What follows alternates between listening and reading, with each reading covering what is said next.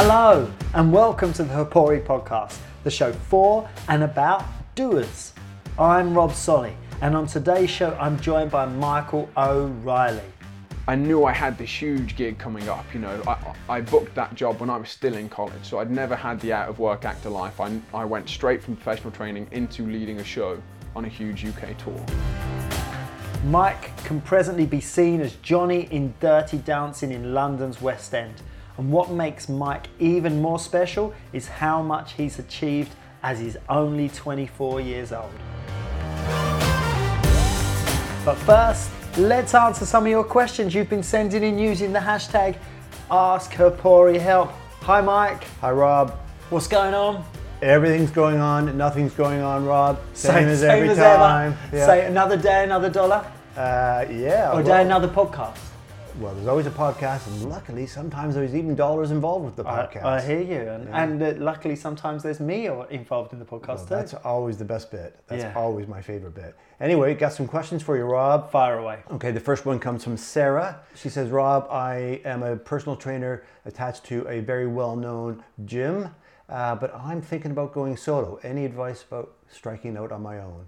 Wow, yes. We, you can probably make a bit more money, but it's security, isn't it? It's that Yeah. weighing up. You've got the security, and people come to the gym, there are your clients.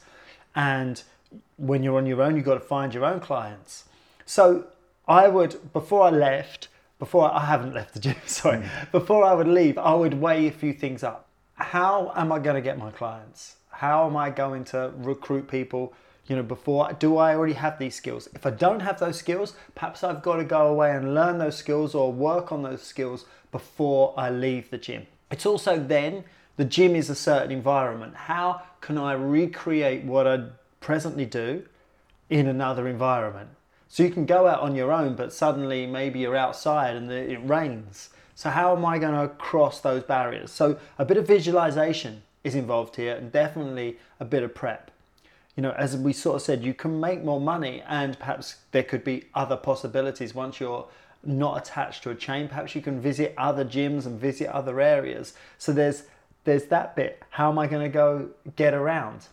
But if you are at a gym and you have dead time, it can be dead. Whereas if you're going around, you know, you can pop home, you know, you can go and do jobs. There's something perhaps you can't do at the gym. So I'm really saying that do your research, work it out, work out your figures. How much am I going to need? And I would only make that jump when I was really ready to go. I wouldn't, you know, I know people have made the jump and made a success when they weren't ready to go or they were forced to go, etc., etc., from certain gyms closing, etc. But I personally wouldn't go until I was ready to make the jump and have everything in line to make that jump. So presumably that would be also a lot of equipment. So the things that, that would be at the gym, you know, weights and, and various things, you've got to make that investment. I've got to make the analogy of when I left the BBC and then struck out on my own, I had to buy all my own recording equipment that I got. Yeah, free, maybe. Right. So if you're going to set up your own gym, uh, you got to have a space, I suppose, and you need the, the things for people to lift or work out on. Yeah, so it could be go outside and then rather than using perhaps barbells and the machines you had in the gym, use kettlebells. You know, trainers are pretty inventive people and we know lots of different styles of training, so it can work. But being prepped for that, having not turning up and just having three or four things, what happens if that weight is too heavy or too light for your client? So you do need to think about that and have it uh, mapped out. It could be that you offer other services as well that you couldn't offer in the gym, yoga, massage obviously you know once you've learned to do it stretching things like that you know there's get as many comes back to that preparation i'd get as many strings to my bow so i was ready to roll when the time comes Brilliant. Our second question comes from Tom. He says, uh, Rob, I've got a client who's always canceling or postponing, uh, never really comes prepared. I don't want to give up on him, but I'm getting to the point that we're all wasting our time. Any advice on how I yeah deal that, with the that- situation? that is a tricky one i feel for you because it's that i don't want to give up on people you've got to find a way and maybe then if it's not working right now it's time to draw the line in the sand and come up with an agreement. We've spoken about this before. Okay say this person's name's trevor. Hmm. Trevor what's your goals? What are we doing here? Why are you coming here? Hmm. Okay now i need okay we write it down. That's our goal. We agree on it. Now I need to hold you accountable to that. If we can't go towards it, what are we doing here? You know, but maybe I wouldn't phrase it that way. I would try and incentivize them. But then perhaps once I've done that and we've set out a clear goal and it's not working and he he or she agrees to that, then it's not working, then maybe I would sort of think, what am I doing here? Because I don't want to take someone's money. I personally don't do block bookings mm-hmm. so that people can't buy 10 sessions off me. I just, it's, it's a session, here's the money. It's a session, here's the money. That's how I like to roll. And one of the reasons I don't like is I feel that sometimes people with block booking are too liable to cancel. So maybe have a look at how you're paying. Hmm. And if it feels like there's a relationship after every session of I give you my labor as a coach, here's my money. Maybe that's a healthier thing that your client needs, not just works for you. Because the block bookings can work for us as trainers because we've got this guaranteed income, but it might not work for the client. And that's something I've I've found personally that uh, you know we like that exchange. You know, it can be a credit card, it can be a bank transfer, it doesn't have to be cash. That way, I think it keeps it quite simple and quite um, sort of like primitive. Yeah. It just that old school. Come, come, you know, prepared, but, but. And um, he mentioned that the client didn't come prepared. Well, then you prepare for the client. That's something I do think. You know, uh, you know, if you understand they're going to be a bit of a mess, and that, what can I do to to limit the excuses, to get us going, to get ready? What can I do? Yeah. Uh, you know, you've got to find what inspires them, find their why, and let's stick to it. Right. So it's kind of like reminding why they got there in the first place. Yeah, exactly that. You know, this will come up a lot. It's it's often the same the same things runs through many people. We just got to you know it's it's it's a salad, but it's how we dress in that salad. You know, we're using salad cream or we're using balsamic vinegar Do we have a vinaigrette. Bit of ranch dressing for me, Rob. You. hundred percent, I can I can. I'm hungry now. Uh, yeah, let's go eat. I'll shut up and let's go eat. Okay, those are good questions, Rob. So if we got people who want to get in touch with us, what do they do? Well, they hashtag Ask Hapori Help, or they send right to us on Instagram, maybe a little story at Hapori Coach. And coming up next, I talk to today's guest, Michael O'Reilly. This podcast was brought to you by the Hapori Coach app. If you're a personal trainer, then you know that time is money. That's why the Hapori Coach app was created to help coaches manage their businesses better and to support growth and longevity. The platform makes it easy to onboard and train clients, manage your sessions, keep track of finances, and take automated digital payments. Plus, your clients will love it as they get their own app to accompany their training with you, tools to track their progress, and an easy, seamless way to help them manage their bookings. So, if you're looking for a way to take your personal training business to the next level, then Hapori Coach is the perfect solution. Check them out at www.hapori.com and enter promo code podcast50 to get a 30 day free trial, 50% off your first year, and 10 completely free professionally designed health and fitness ebooks to send out to clients and prospects. That's some serious value there. So go get over to hapori.com today. Today on the Hapori podcast, I'm joined by Michael O'Reilly. How the devil are you, Mike? I'm very well, mate. How are you doing? I'm good. Yeah. So I, I should preface this that we know each other, that we're friends, We are friends, yeah. We've been friends for a while now, actually. that, that we've shared a few gym sessions together. yes, yeah, a few great gym sessions, if I yeah, must exactly. say so. The um, Better Gym in Sidcup. It's it's the kind of place you never would have expected to find a friendship like this, and No, I'm so oh, many, grateful. Many. We, there was a, there was a team of us, and that- was. it- that's what's so amazing about a gym. And it's you know obviously I I then I then snubbed the twenty pound better gym for David Lloyd. I moved to David Lloyd, but I. You know, we it was twenty pounds a month, wasn't it? Mm. And it, yeah, it was just uh, in an old Kwik Save or uh, Somerfield, an old supermarket. It literally could have been an old Poundland. Literally, and I remember because me and one of my really uh, close friends, Stephen, were training together down the road, and it was kind of like where we trained. Everyone from the school kind of went there because it was really cheap and they had everything that and you the needed. school. So I trained professionally in uh, musical theatre and dance at Bird College in Sidcup. So a a little bit about me while we're on it. I kind of grew up playing a high level of rugby, always very into my sport, and then had a few experiences that kind of changed my life, changed my outlook on where I wanted my life to go and what I wanted to contribute to the world. What were those experiences? Well, I was I was really lucky. So I was I was training um, at the Ivybridge Rugby Academy that was in the Ace League, which is kind of the top top league. So how old are you Um. I'm 16. I'm really, you know, captained my club team, captained my county team. Um, just gone to Ivybridge Academy. so is the projection to be play for England? play, play for? England absolutely you know i've you know i think my family at this point would all be in, incredibly disappointed if i didn't make it. You know the trajectory is strong. And we have to do a levels we have to be seen to do something academic. So i go i've always loved acting. So i'll do a level drama and i'll do a level dance because i won't actually have to do anything and there'll be loads of fit girls in the class. It's a win-win.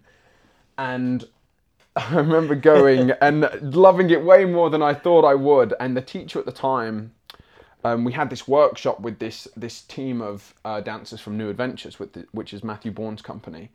And they were like, "We think you should uh, come and audition for this show that he's doing. He's doing Lord of the Flies that's going to be coming down here." And you mentioned Matthew Bourne. Like I, I know very little about dance and dread even worse watching me dance. but I have actually seen uh, Matthew Bourne's Edward Scissorhands. So just tried to say, Hmm. even I know who kn- I know nothing about dance. I know who he is. Yes, and you know, And I don't get him mistaken with Jason Bourne. Absolutely, yeah. Not the spy, the uh, the original choreographer of Swan Lake, you know. But that kind of led me into a whirlpool of decision making, and I ended up auditioning for this Lord of the Flies. And for some reason, they liked what I brought into the room, and they thought that I might be able to do And the gig. cha cha cha. They liked it. They liked it, and um, and I ended up working with the team. And I worked with Matthew, and I worked with all of the amazing dancers he has, the amazing storytellers that he uh, he tends to hire, and they they were honest with me. They were like, Michael, we think you should do rugby. You're going to make way more money if you play rugby. It's going to be a much better lifestyle. But if you love dance, if you love it, you should you should give it a go. You sh- you owe it to yourself to give it a go. And um, it was a very young age to be confronted with that tough decision of do I, you know, follow something less conventional because it's what I feel like I should be doing, or do I follow a path that I'm very much been put on and society, you know, will praise me for doing. It's really funny you, you say that they gave you that decision because it reminds me of an Alec Guinness who's a old uh, actor, you know, Yeah. you know, like a, a. Was he a Sir Alec Guinness? But he said, if you, when he was asked for any advice for any young aspiring actors, he said, if you really, really, really want to do it, don't. Only do it if you have to. And that's sort of like implying what these guys Yeah. are implying, you know, as in like, Yeah. if you love it, but if you love it, then come with us. Yeah, and I think I think that carries over to everything in every walk of life. You should only do something if that's the only thing that you can do. If that's where I'm not sure if you know um, uh, the word vocation. You know, to to have a job, to have a career, to have a vocation comes from Latin, which in Latin is to be called, to be called to something. And I think that's truly what that was for me. I was, as soon as I experienced it, I was like, this is my calling. This is what I was Why? made to do. Because of how it makes you feel. Because it doesn't matter if you sucked at it for the rest of your life and you got no praise and no money for doing it, you'd still do it. I think that's a big Comes back to Alec Guinness, exactly that. Totally, because you have to do it. I'd do it on the street in front of the homeless man and his dog if I had to, but I'd do it. And that comes back to what I really believe in, which is you have to have a why. You know, it doesn't matter what you do, kind of matters how you do it, but more importantly, why are you doing it? You know, that's that's the that's the key for me, and that's how I try and, you know, inform all of the decisions that I make. And um, and now I'm yeah, I'm where I am. So, and let's let's let's have a quick look at where you are. So, 16, Hmm. you're playing rugby and now going to do some dance A levels. At 20, you are the lead, Johnny in Dirty Dancing, but you are the lead to loads of people of a of an iconic figure. Hmm. Um, that's going on a national tour, and as, as we now speak, you're in the West End. You're in the West End tonight, the Dominion Theatre. Yeah. Sold out every night, for real, for real. I've been, I've been and Yes, seen it I've is, seen, I've it seen you. We're gonna. He's come to support me, some- yeah. I don't know about support. I was like, I was like, gulp, you know, like, um, but you really have made uh, an amazing impact in a short space of time. That's one of the reasons when I was asked, oh, you can have two guests that you you would want on here. I was like, I have to bring in Michael, but Michael's not a trainer. I know, and I'm, I'm pretending I'm having a conversation here. I know, but he has value, which we're really going to explore. That I think a lot of trainers and people who like exercise can draw from. So, 16 rugby, 20 the lead. How old are you now? I'm 24 now. 24, and obviously you had what two year break because of COVID, Yeah. year and a half. But the lead in a West End show, but you got that at 20. Mm. From what I know, you know, like I trained with a guy who is a, a lead in another show, a touring show yesterday.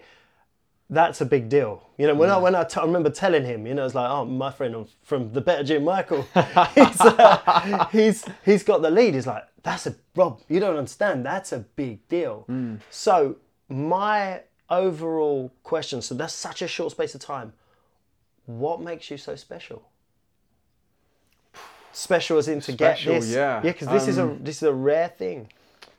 Uh, I guess, man, I guess it, it, it uh, if that's what we're using as special, you know, what, what makes me able to do this gig that, uh, that a lot of people would want to do and very few people get the chance to do.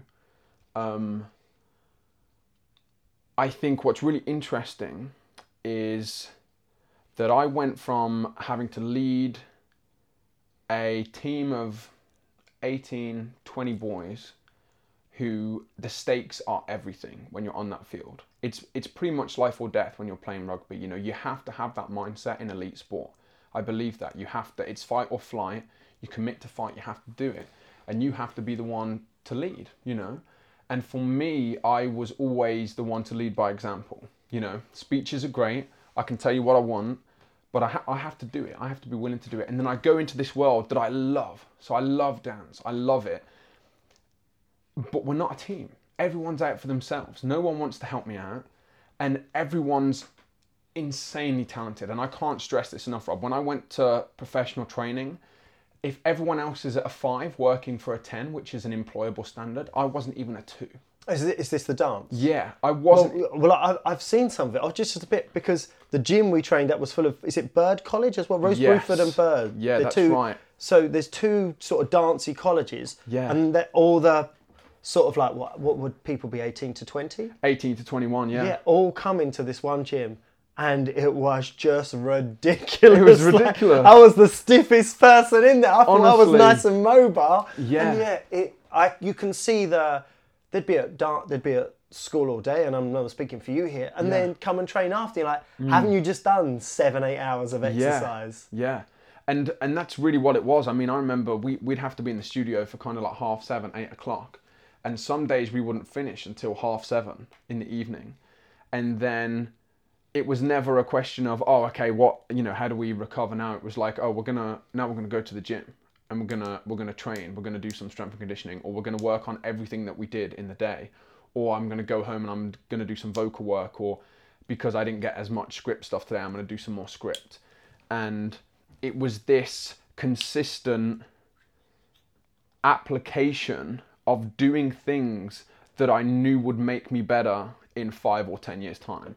It was like I may not be the best now, I may not be anywhere near the best now, but I, if I have the best work ethic, if I can push harder than anyone else, if I can work smarter than anyone else, if I can understand what the industry needs and give it to them, if I can be valuable, then maybe one day I will be able to do this professionally.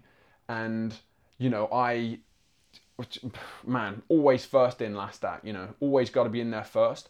You're the most warm, you're the most prepared, you're the hardest working, you're the one who uh, absorbs the most after class. That's the responsibility.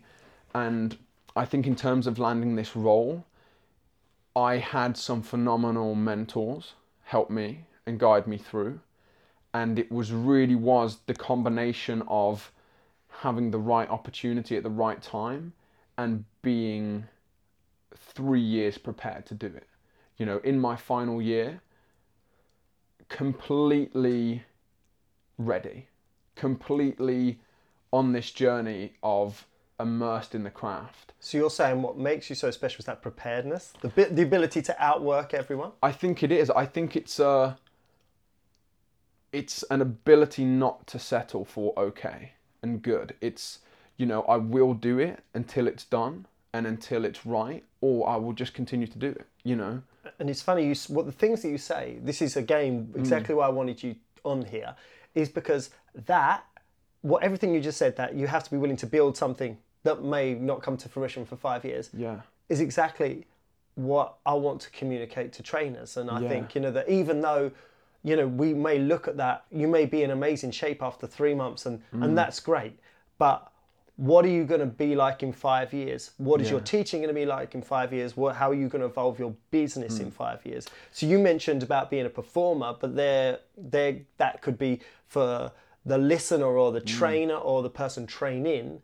That could be their online business. That could be their, the, their successful business. That could just be them helping people. Rob, I there's so much carryover. There's so much carryover for everyone, not just trainers. But you think of a trainer, you know, there's there's so much pressure for trainers right now to have like instant results. You know, you start a business, you have instantly 100 clients, 200 clients. You you have a client, you instantly have a transformational uh, picture post after 8 weeks. And fine. If you have immediate results, that's great. I'm not against that.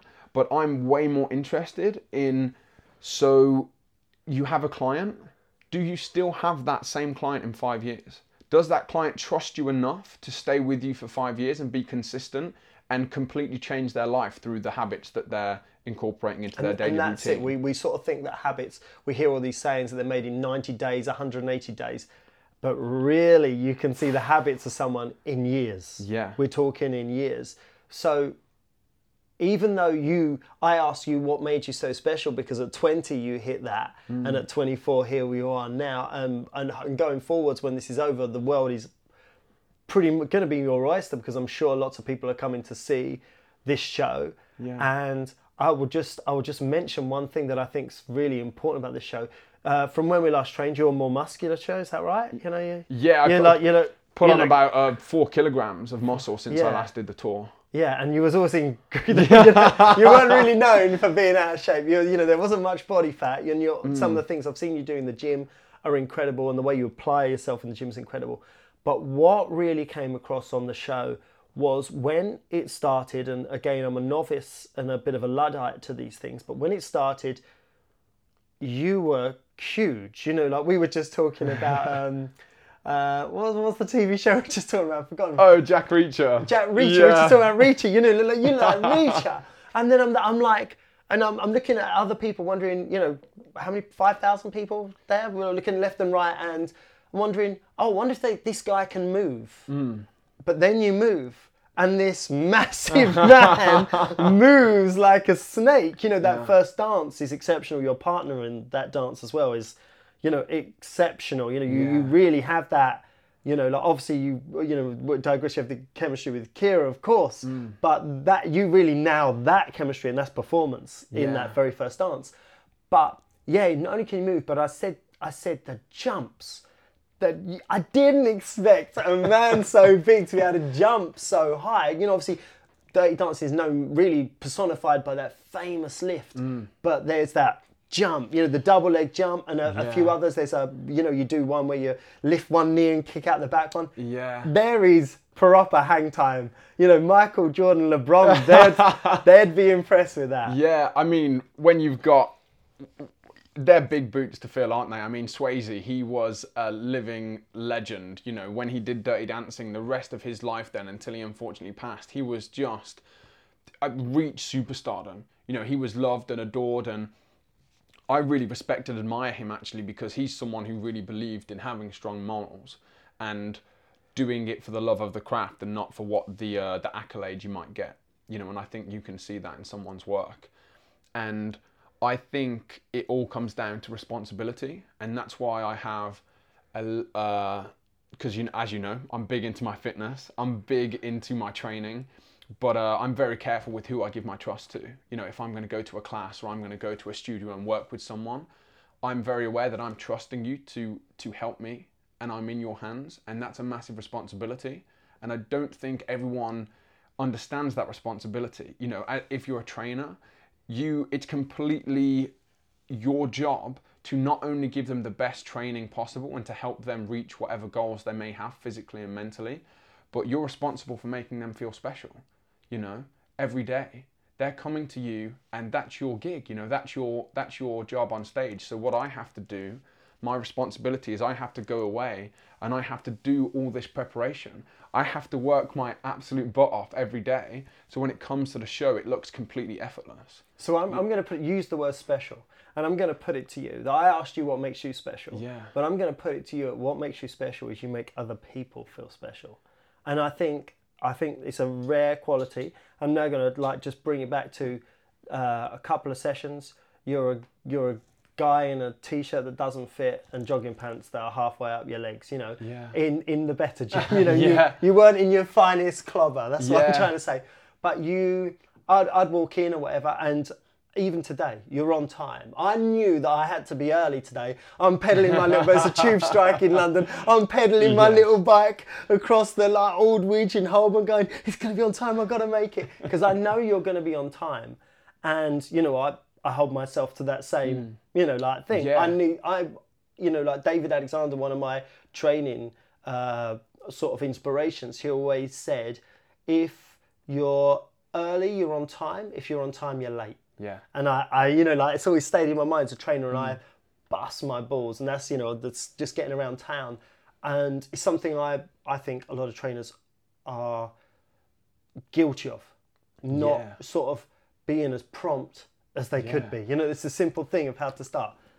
Uh, but going back to that thing, that you know you uh, you made me feel special. I'm just a guy. I'm our other training buddy, Stephen or T, whoever's there. And if you led the session in this gym with just find space, you have this way of communicating with care that makes you feel good. And so I'm I'm your client. I'm your training buddy in that situation. You're not Yeah. by trade a trainer Yeah. but you have this quality and that's what I say it's about special and I would like you know like us to try and communicate to the the audience Yeah. that making people feel special Definitely. is is a really important bit of the game Well, I, th- I think it's a it's a bit of a superpower, you know, because people people might not remember the exercise that you give them in the fourth set, or the note that you give them on the seventh rep, but they'll remember how you made them feel.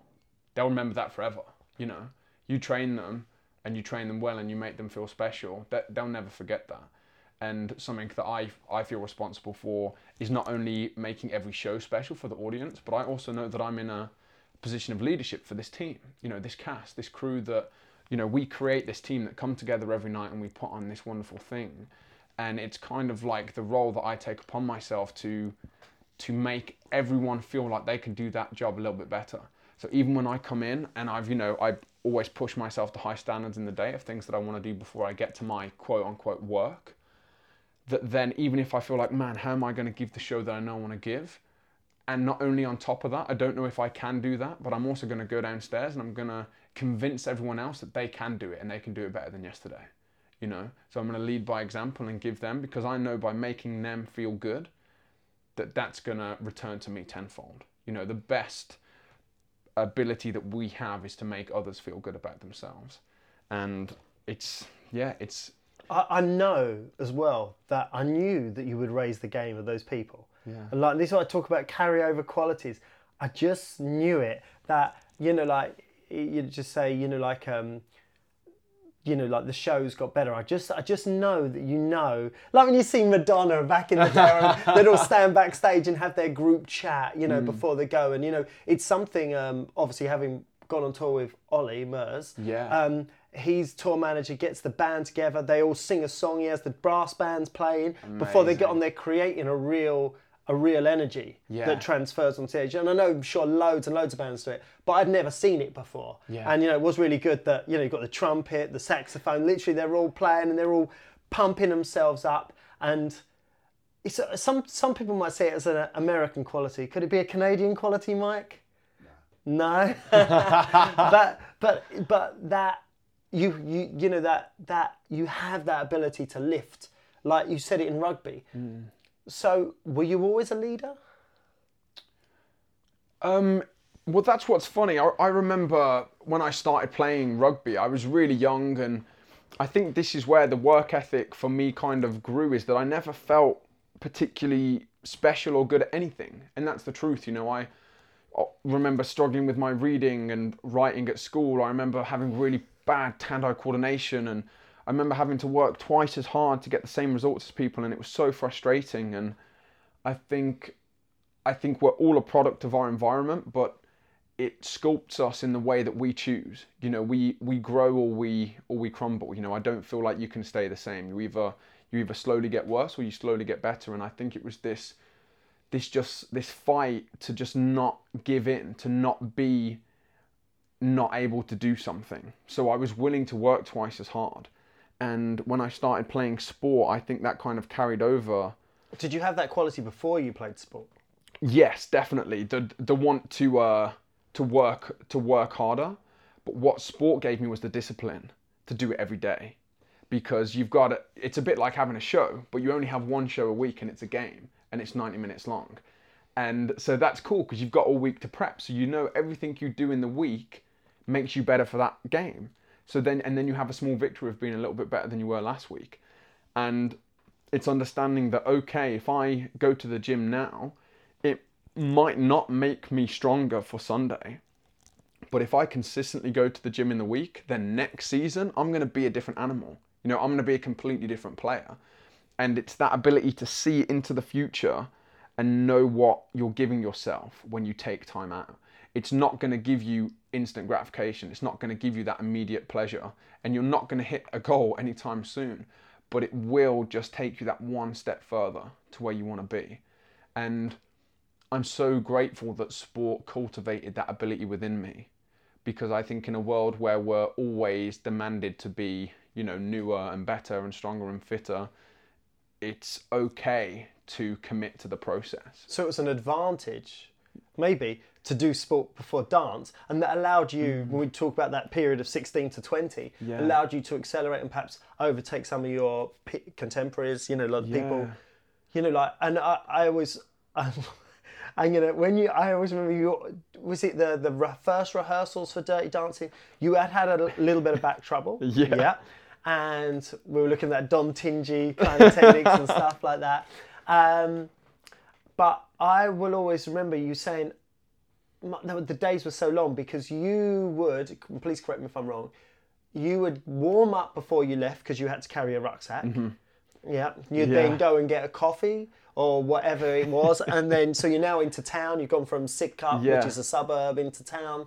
And you, how long would you be there before everyone else to warm up? I'd, at least an hour. At least an hour. Yeah. And then you warm up. Yeah, So everyone turns up and has a warm up. Let's totally. just say nine or whatever. Yeah, and so that was such a great. Uh, that well, it was a really challenging part of my life, you know, and we were really, uh, you know, heavily involved in training together at the time because I was still based in Sidcup, and um, I knew I had this huge gig coming up. You know, I I booked that job when I was still in college, so I'd never had the out of work actor life. I I went straight from professional training into leading a show on a huge UK tour and I really felt that responsibility in a really healthy way. I was really, really excited by the challenge, but I had this this annoying little injury in my QL, kept getting slight sciatica symptoms, and it was again another one of those moments where I either let it affect me or I just take ownership. You know, I ha- I've got to take control of this situation. I have to be responsible for my own, you know, shit in this situation. And so I would wake up ridiculously early and I would, you know, I would do really small movements, core stability stuff, warming up my pelvis, my thoracic, so that the journey in caused no aggravation. Obviously, get a coffee. I'm a sucker for a morning coffee. Yeah. I think it brings out the best in me. Oh, here we are with an afternoon It- coffee. it is. Cheers, buddy. and um, and then I would always be the first in the studio. Not only did I do that for myself because I wanted to make sure that when it came to the warm up, I was at the front leading by example, hindered in no way with whatever was going on with my QL. But then the first thing that everyone sees is the person who's supposed to be leading them, because because it's controllable. How, however talented I am when I finally get on stage, I can't control that. But what I can control is being on time, being warm and working the hardest. So they and, see and that's they're things that we can control in our sessions. We can't always predict how the client is going to perform Yeah. and how the exercise is going to go down, but we can still uh, hold ourselves to these consistent, you know, uh, you know, professional qualities. Mm. yeah these standards of work. It's I think it's so important and It's it's funny um, what you just said. It reminds me of you know Ronaldo. It's very very successful, Wow, and Can- yeah. Carlos Tevez, who was an amazing footballer himself, tells the story of um, that every day Ronaldo was he'd get up early to training, and he'd like, but Ronaldo was always there before him. No one else was there. It was just Carlos Tevez was normally first, but Ronaldo was there. He said one day I got up at you know got to training at six fifteen, yeah. and he was already there. And he said he was tired, but he was already there. And he was just trying to say that it didn't matter what he did. This this guy Ronaldo was Yeah. there every day, doing it, doing it because he knows that's the level, and he still holds himself to account Mm. for those levels now. And I think w- one thing that uh, that I really connected with was so few people get to do this professionally. So many so many people want to. They want to become actors. They want you know be in shows, and so little people with that initial dream actually get to see it come to fruition. And I realized that if I ended up getting to you know 50 years old and I had never done it, I would only have myself to blame. And if I looked back and could say, oh, well, maybe I didn't do it because I didn't work hard enough, I would always resent myself and hate myself for it.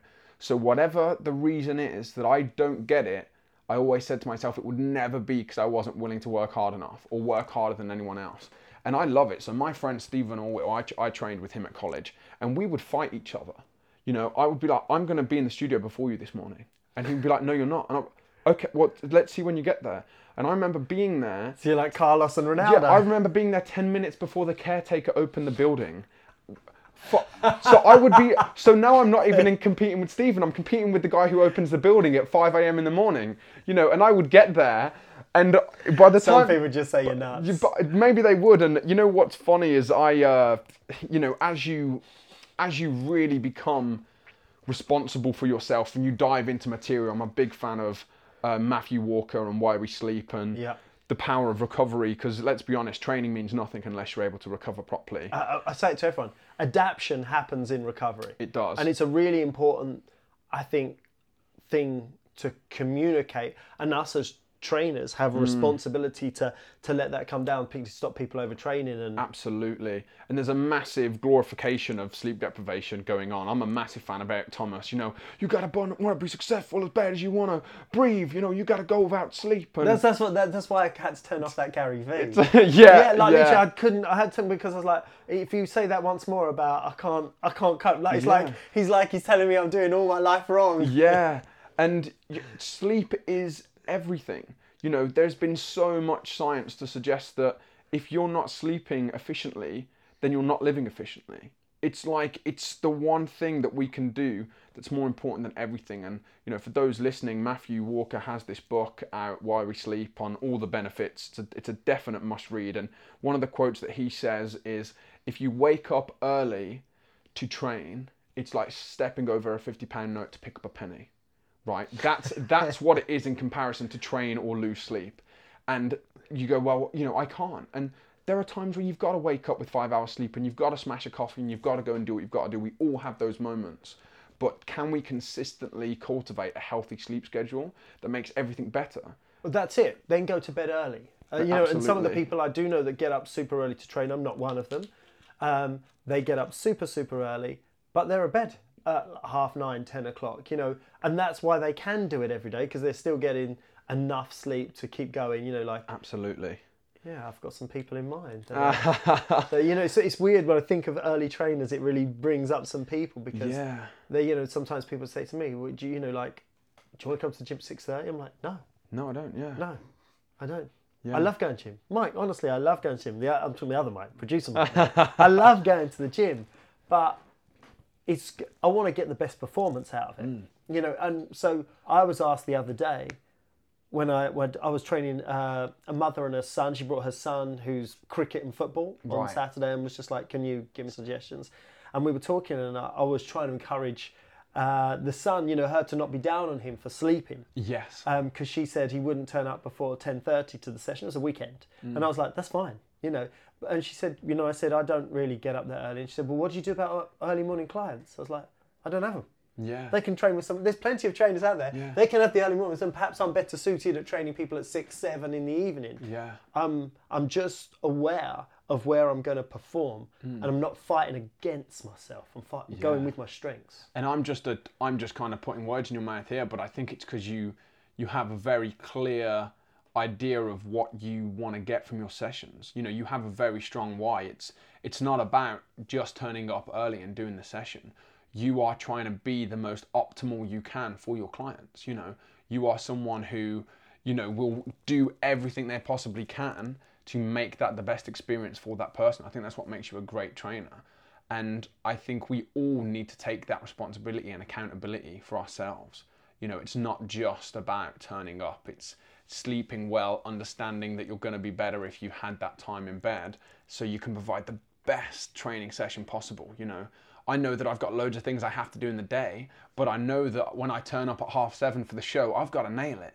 I know that's the part of my day that's most important. And so, what do I do in the day to give me carryover? Right? What what do I do to invest in myself so in five years I've got new skills? But how do I manage time and energy so when it comes to half seven, I make those you know two and a half thousand people feel special, you know? And that's that that's kind of my experience, and that's the challenge that I have at the moment. And I guess everyone has their own versions of that challenge. You know, how do I give the best to my clients and still train for myself and still still make sure I'm absorbing enough content from authors and like-minded people that I'm advancing my craft as a not only what I'm training but how I'm training. You know, with the cues I'm using to my clients. You know, how do I make them feel?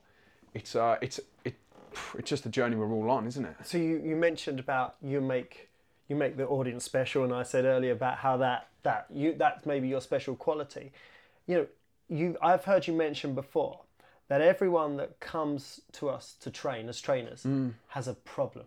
Yeah. And so, so those people come to you to be entertained tonight. They come to you to be entertained. As trainers, the people come to us with problems. Can you give me some examples of those problems? Yeah, well, you know, t- t- so for my, for my uh, for my example, I, when I'm when I'm working and I'm auditioning, I know that so, somebody has a problem, right? From my context, a producer wants to put on a show, and he has a problem that he has to cast roles in that show. He needs people to do it, and the problem is that unfortunately, the person has to look like this, sound like this, have these skills. So I know it's my job to solve his problems. I need to tick all of those boxes, solve his problem, and then I solve the problem of the show. And it's exactly the same for trainers. People will come to you with problems. You know, they might have an injury.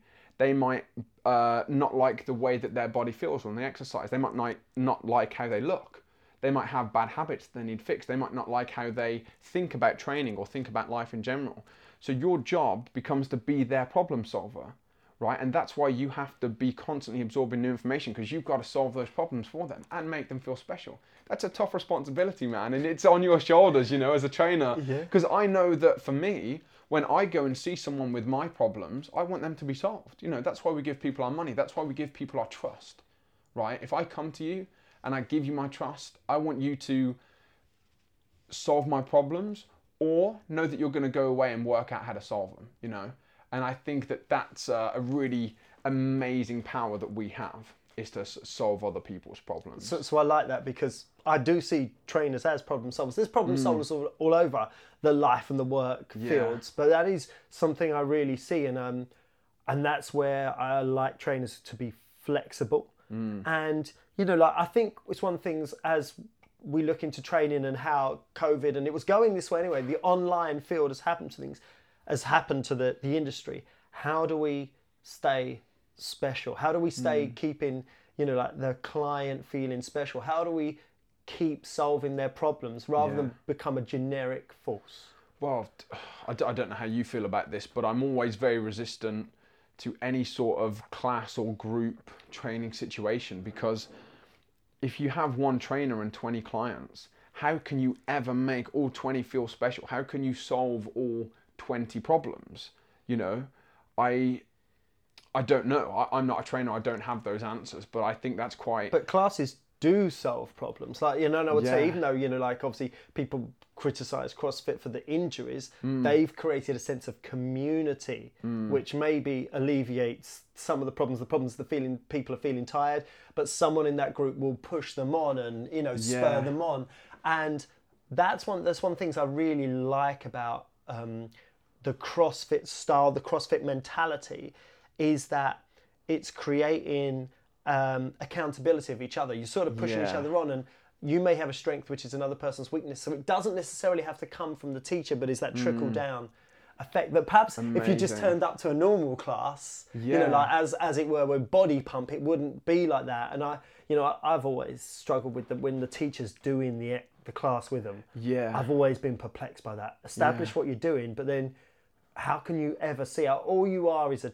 you know like a is a is a guide Yeah. uh, and a bit become a cheerleader and i don't i know that these are class coaches but i love the word personal Mm. in training and it comes down to that making personal people Yeah. feel special and um, i really would like to see more people create that personal personality Yeah. as well. You know, like um, I've always said it. Like I've been asked loads of times. Like you know, I'd be at a gym and I'd be training such and such client, and the trainer would go, "Uh, "How did you get them?"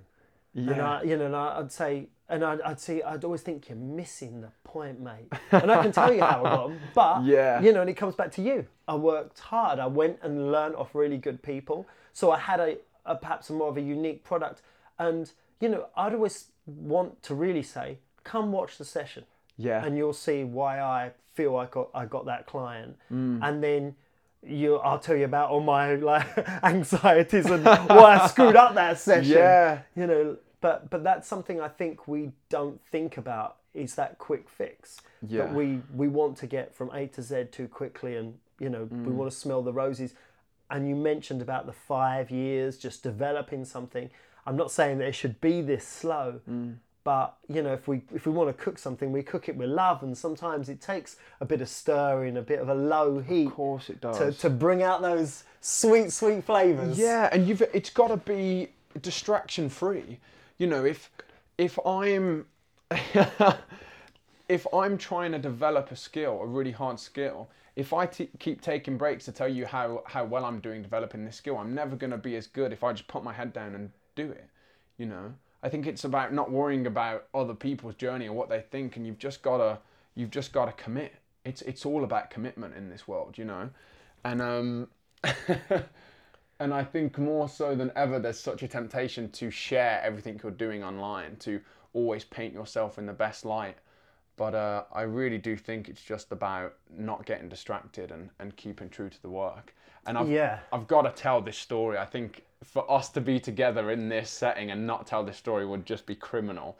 So, and it, a story that I'll tell is an example of, in my opinion, what a trainer should be. It's open to new ideas. It's just to be completely open that even though you've been training this way for a certain amount of time, you may not have all the answers. You may not have the things. You need to constantly be learning.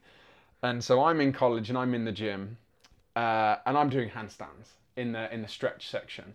And I get this guy come up to me, just this normal guy, you know, really friendly. He's like, "Hey mate, how you doing? Your handstands look great." I'm like, "Oh, thanks." He's like, "Look, I've always really been interested in learning handstands. I'd love to. Uh, I'd love to pay you for a session. You know, can you teach me how to do it for half an hour?"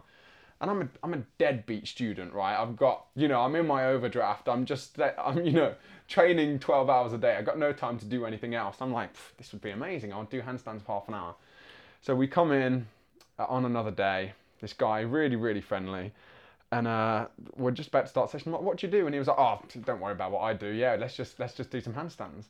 And um, clearly, really fit guy, really great coordination.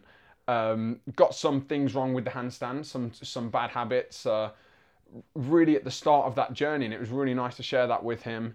Um, and uh, we finished the session, made loads of progress. Hopefully, gave him lots of tools that he could use. And I was like, "So what? Um, so what do you do, mate? What you know? What, tell me a bit about yourself." And obviously, you know who it is in this story because it's yourself, and you're a personal trainer and you train other people. And I remember being completely gobsmacked that somebody who does this professionally for money still had the ability to come to someone they didn't know and ask for help and advice with something that they were interested in. You know, there was no ego, there was no resistance. It was just, I think by approaching this guy, he could potentially make me better in this area. And if he doesn't, I haven't lost anything. And it doesn't make me any less of a trainer to ask somebody else to, to oh, what are you doing there, man? Oh, what, what, why are you thinking about that? And uh, I think it's the it's one of the best stories I ever tell, mate, and it's such a testament to your character as a person and a trainer. I, I appreciate that, but I really thought you was going to tell the Dorian Yates story. Oh! well, that's another story That's for another story for podcast, another maybe. Yeah. My total bodybuilding hero. We never got to meet him, even though he was right there. Oh, right man. there, Mike. Wow. Um, yeah, that is. Sorry a, about is that, buddy, yeah. that's, that's absolutely fine. So we met in the gym. So what does to you right now? What does training and the gym, the gym environment, what does it mean to you? I think one thing it does give me at the moment is it gives me space to myself. I think that's really important in a in a world for me where everyone uh, is kind of looking for my attention.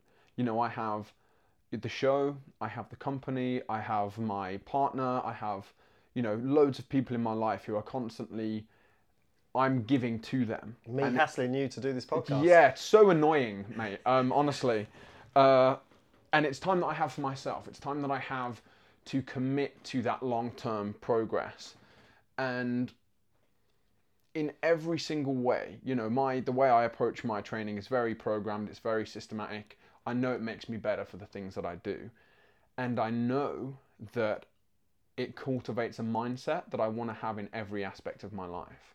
You know, and I think that's what's so beautiful about training is that you you're able to test your limits physically and mentally so that when you get the stresses of everyday life you're that little bit better. You're that little bit more prepared to handle them.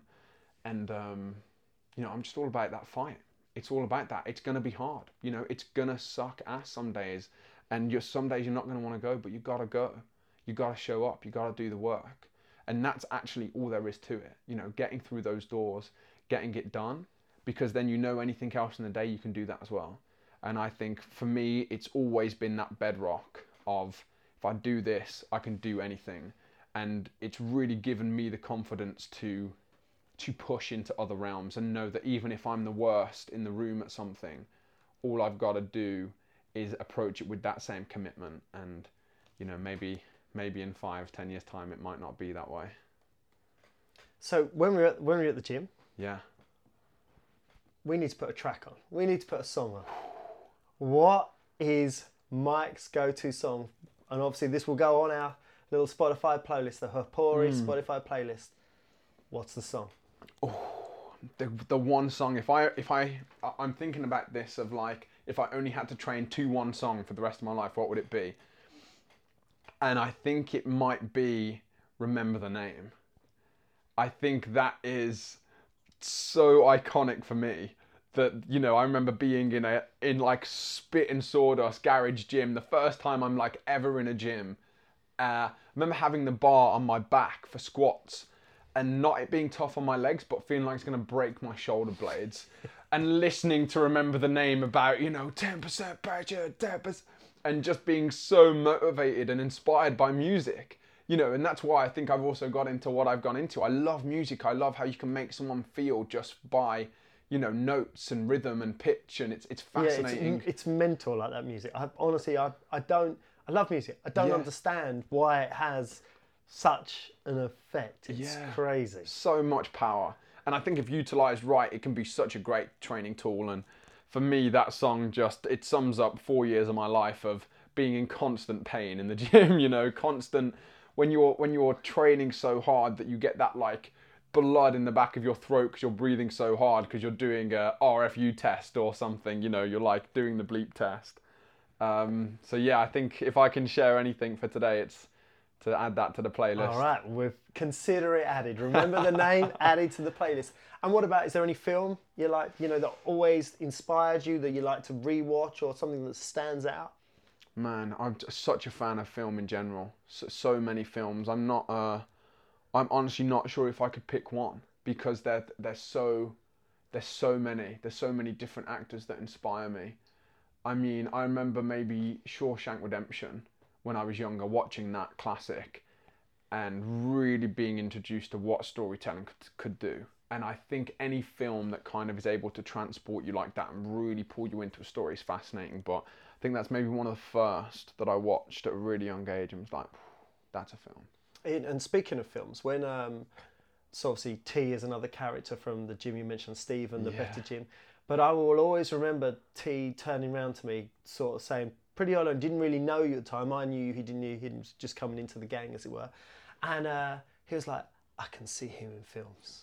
Like it was really abstract. I don't even know if he knew he was a dancer, yeah. but it's really it's really true that you know, like it's something that whatever is next is whatever is next Yeah. but I really can sort of see that. You know, it comes back to we're talking about reach, obviously not just in your height there, Mm. but in that in that character, something that you know I'd put a bet on it. I'd put a bet on who's going to be the next James Bond. Yes, so, you know, yeah, like, yeah, maybe yeah, I'm yeah. just like maybe I'm just I've already done that. I did Yeah. it ages ago. As soon as they went went. went Oh, uh, brilliant. it, you know, I can't remember the guy's name who I chose, but he's, Yeah. a fiver on it.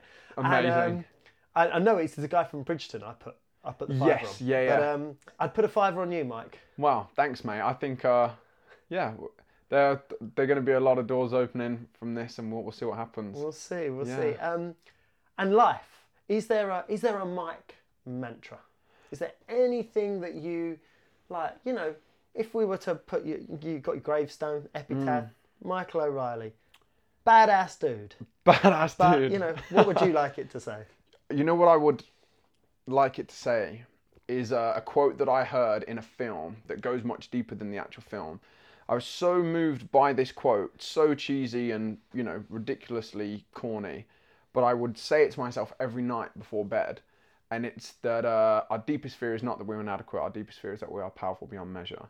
It is our light, not our darkness, that most frightens us. We ask ourselves, who am I to be gorgeous, beautiful, talented, and fabulous? Actually, who are you not to be? There is nothing enlightened about shrinking. And I just remember hearing that line. And as we let our own light Hear it, you shine, memorised it. we unconsciously let other others. Uh, as we let our own light shine, we unconsciously give others permission to do the same. You know, there is nothing enlightened about shrinking, and that has stayed with me forever. That I never have to make myself less by being my most fullest self. I can inspire other people to be the fullest version of themselves. And I remember hearing that quote. I believe it's a Maya Angelou quote that was in Coach Carter, the movie, and it stuck with me. And I went through a period of two years of saying to myself every night before bed, and it doesn't matter what I do, as long as I can do that, as long as I can let that light shine and inspire others to do the same, I'm onto a winner, whatever I do. And uh, it's long. It's a long one. Uh, I think it's very powerful. I'd inspire people to go and read it. Um, yeah, had a massive change on me. Uh, but that's that's it. If it works, and it, I love the fact that you you did that every night. You Yeah. read that every night. It matters. Yeah. It mattered to you, and it allowed you to focus and achieve. Mm. Yeah. because it gives you the belief you know i think it i think so much of everything we do is having faith that it's going to work out and believing in the process so whatever we have to do as individuals to make that belief happen that's the magic So Johnny Castle, you've got to get in the mind frame. I'm going to let you go be Johnny Castle. Thank but you. Mike, thank you. Thanks for doing this. Thank you so much for your time. Hon- honestly, you know, I know I can't wait to like get all the nuggets and sound bites out of this yeah because there's loads and it has loads of carry on. And yeah, well, what can I say? Thank you for those training sessions as well. man thank you so much and we i mean we've had some 10 out of 10 training sessions together man some of the best sessions of my life and the only thing I love more than those sessions is having a good old chinwag with yourself. It's it's been a pleasure, man. Thank The, you the for problem having is me. I used to do both at the same time. Isn't it? There'd be like three hour sessions. It's like, can we just do one or the other? yes. Mike, I'll see you soon. See you soon, buddy.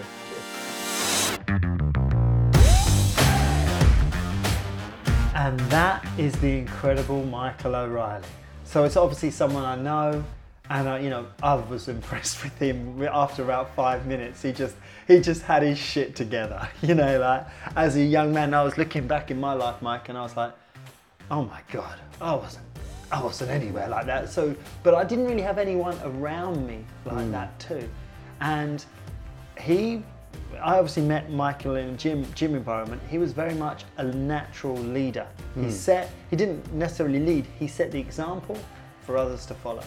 Well, he, I think the yeah, when he said that he was always there. The, the competitive side was who was first, wasn't it? And, he, and you, you know, getting there before the, the janitor was to open up the building. I mean, that's that's dedication. I Yeah, mean, I was, he's next I was waiting for him to say that actually I, I lived outside. You Yeah. know, I, sta- I camped out overnight just to make sure I was first. Yes, it's, it is outdoing that person, and Mike doesn't come across as the person to outdo the person to sort of like put you down. He comes across as someone that actually lifts you up. It's inspiring, and that's that is quite rare because sometimes a lot of these like people who they look a bit pious can be patronising, uh, and I haven't come across a bit of that. And I think I said to you when we were talking about Mike that, um, you know, I'm sort of waiting for him to be a serial killer or something. How, how is this guy so nice? You know, what's going on? There's, But the, there's something getting in the way. yeah, but uh, he's the real deal. And by having him on the show, I was hoping that people really got a grasp of how he's going to lead his life. And I'm hoping that we will watch his, you know, it's like watch this space, isn't it? It's all to come. Like some people we've had on, you know, have achieved past glories. His are yet to come. And I find that quite exciting, his story quite inspiring, and it makes me want to raise my game, whether I'm a trainer you know, I want to raise my game, whether I'm in the gym, it's just, it's it's time to go. So is that your main takeaway? It's inspiration. Yeah, I, you know, because he obviously he touches on all these different facets during the chat, whether it be accountability, consistency, things that come up time and time again. But yes, I think he's quite an inspiring figure. Well, that just really leads us nicely into this. Solly's Soliloquy. Accountability. Own it. Whoever you are, whatever you're doing, hold yourself to account. If you're not happy with something, take responsibility for it and change it. No one is coming to save you. In many areas of our life, be it at home or in the workplace, we're accountable to others. But in training, you are the boss. You hold yourself to account, accountable for the optimism at the start, the focus, the effort, and the satisfaction after. Being accountable will ensure your performances are as good as can be. You have complete responsibility for your health and fitness. So make wise decisions and own it. We're gonna take on the world. The Hapori podcast was presented by me, Rob Solly, and produced by Mike Hanson for Pod People Productions. Please like and follow us on your favourite podcast app and tell all your friends about it. You can follow me on at Rob underscore Solly on Instagram, at Hapori Coach for Hapori app, and At Pod People UK for me. and don't forget to download the Hapori Coach app. And follow the Hapori Spotify playlist. More songs adding every time. Yeah. yeah. I thought he was just going to say, put the soundtrack of Dirty Dancing down. yeah, maybe, maybe if we had, he'd give, we've given him a few more songs, there'd have been some hungry eyes in there. exactly. All right, thanks for that, Mike.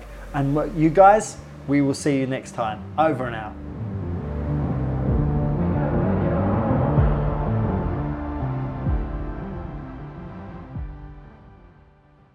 Pod people.